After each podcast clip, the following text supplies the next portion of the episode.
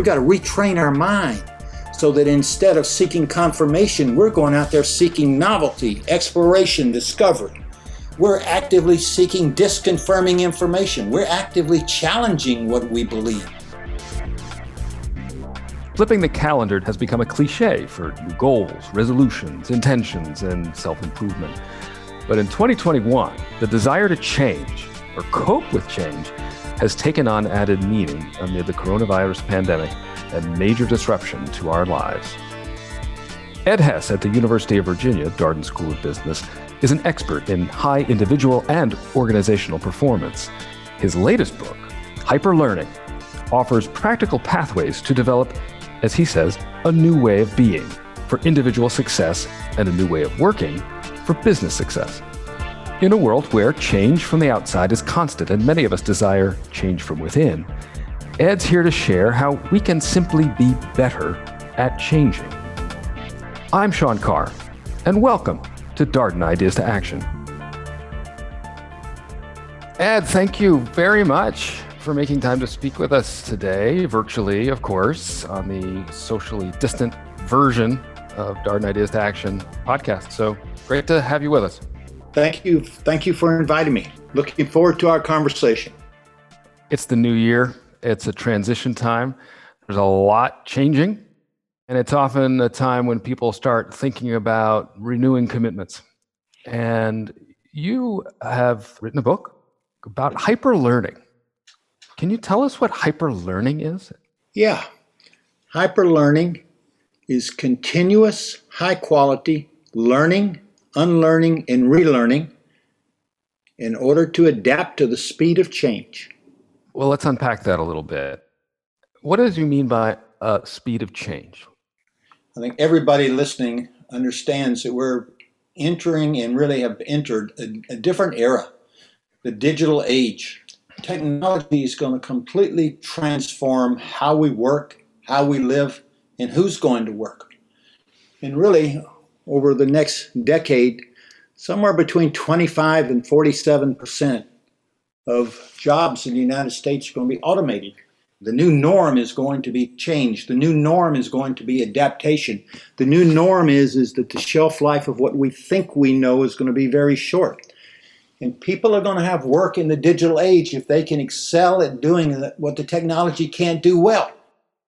So the key, hyperlearning, is all about how do I learn at the speed of change so that I can continuously adapt and be able to add value in my job so that I can have meaningful work and a meaningful life. It sounds like I have to learn a lot faster and a lot more than perhaps I ever did before. Is that what you mean? Yes, that's right. You should realize that, wait a minute, what got me here may not get me there. All right?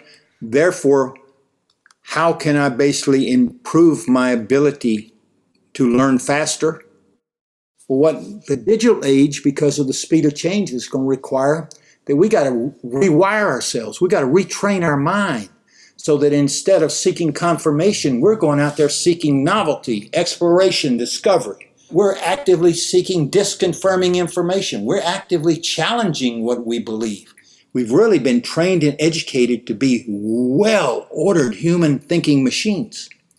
And what we have to be able to do is understand we can't be thinking human machines, following routines, relying on the past, because the past is no longer going to be a predictor of the near term. How do we begin to do that? Give us an example or two of what that might mean in practice. What it means in practice is that we have to take ownership of ourselves and our inner world.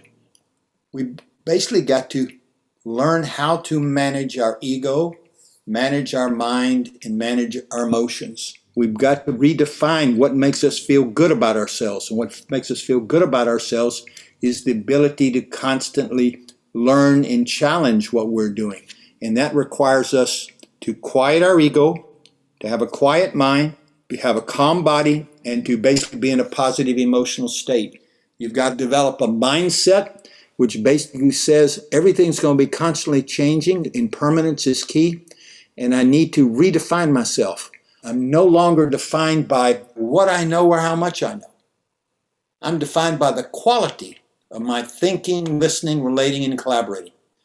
My stories of the world are not reality. They're only my stories of how my world works, and I've got to be open to other stories. I'm not my ideas. I must decouple my ideas from my ego so that I can basically be willing to listen to others. There's going to be a new way of being, and there's going to be a new way of working which has to be created, which enables human beings to act this way. I think you're saying something really quite profound, which is really asking people to change the narrative they have about themselves and their place in the world and about the world in general. You're spot on. And that is a big deal because we haven't been trained and taught how to do that. It's a huge behavioral change process, which I will tell you, since I've been on the journey for some time, and I'll be on the journey to the rest of my life. And most people who are good at this, and I'm not saying I'm good, but most people who are good at this, and there are people, will say that this is a lifelong journey. This is what lifelong learning is all about. This is part of it. Yes, you'll learn to do new things and you'll learn about new things, but the lifelong journey is also going to be excelling at your personal ability to learn at your highest levels and at your most diverse levels. Can organizations cultivate that? If so, how? The answer is yes. They can cultivate it.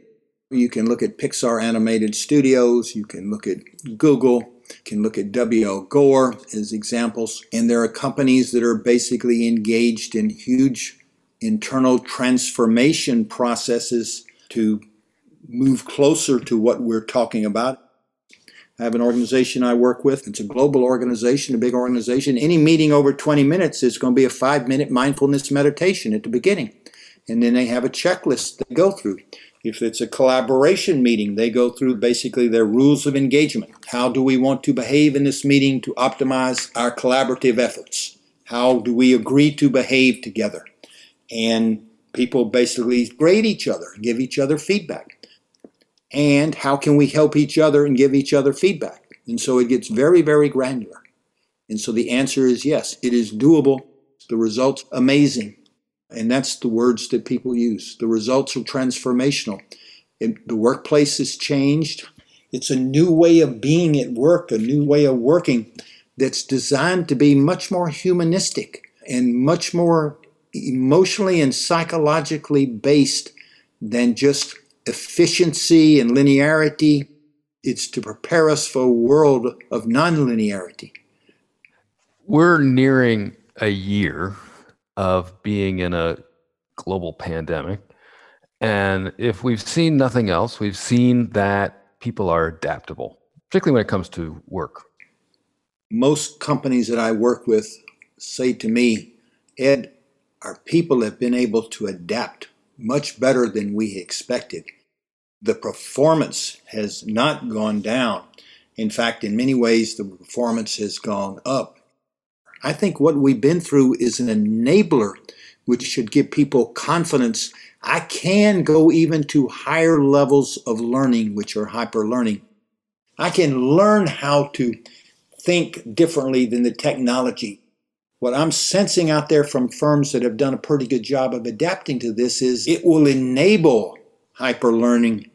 It will make it easier because people will have more confidence because of what they have gone through. As we sit here at the beginning of 2021, we are all aware of digital transformation occurring all around us. Do you look at the world as a techno-optimist or a techno-pessimist? The technologies can be used for good, and the technologies can be used for evil. So it depends on how the technologies are used by the companies that control the technologies. We're in the midst of this now with social media and everything. It's clear that the technologies can hack our thinking and hack our emotions. It's clear that certain companies are doing that. So that's not good. Technologies, if properly managed, can be a huge positive from a societal viewpoint. If technology is used for humanistic purposes, technology will be an aid because we will have more knowledge and we will be able to manage ourselves better. So as the technology advances, we have to continue to advance. We have to continually adapt and take our game to higher levels. Well, that's an inspiring note, actually, for us to conclude. And I'm so pleased to have had the opportunity to talk to you about this. I appreciate your sharing the ideas about hyperlearning. Thank you for your interest in my work, and thank you for the great conversation and very, very thoughtful questions. All the best. I'm Sean Carr, and that's it for today's episode of Darden Ideas to Action. Ed Hess is a professor and Batten Executive in Residence at the University of Virginia Darden School of Business. He is the author of 13 books, over 120 practitioner articles, and over 60 cases dealing with growth, innovation, and learning cultures, systems, and processes. Join us next time for more research, analysis, and commentary from the University of Virginia Darden School of Business. You can subscribe to Ideas to Action on Apple Podcasts, Spotify, or Podbean. To read more expert insights on this topic and more, visit ideas.darden.virginia.edu.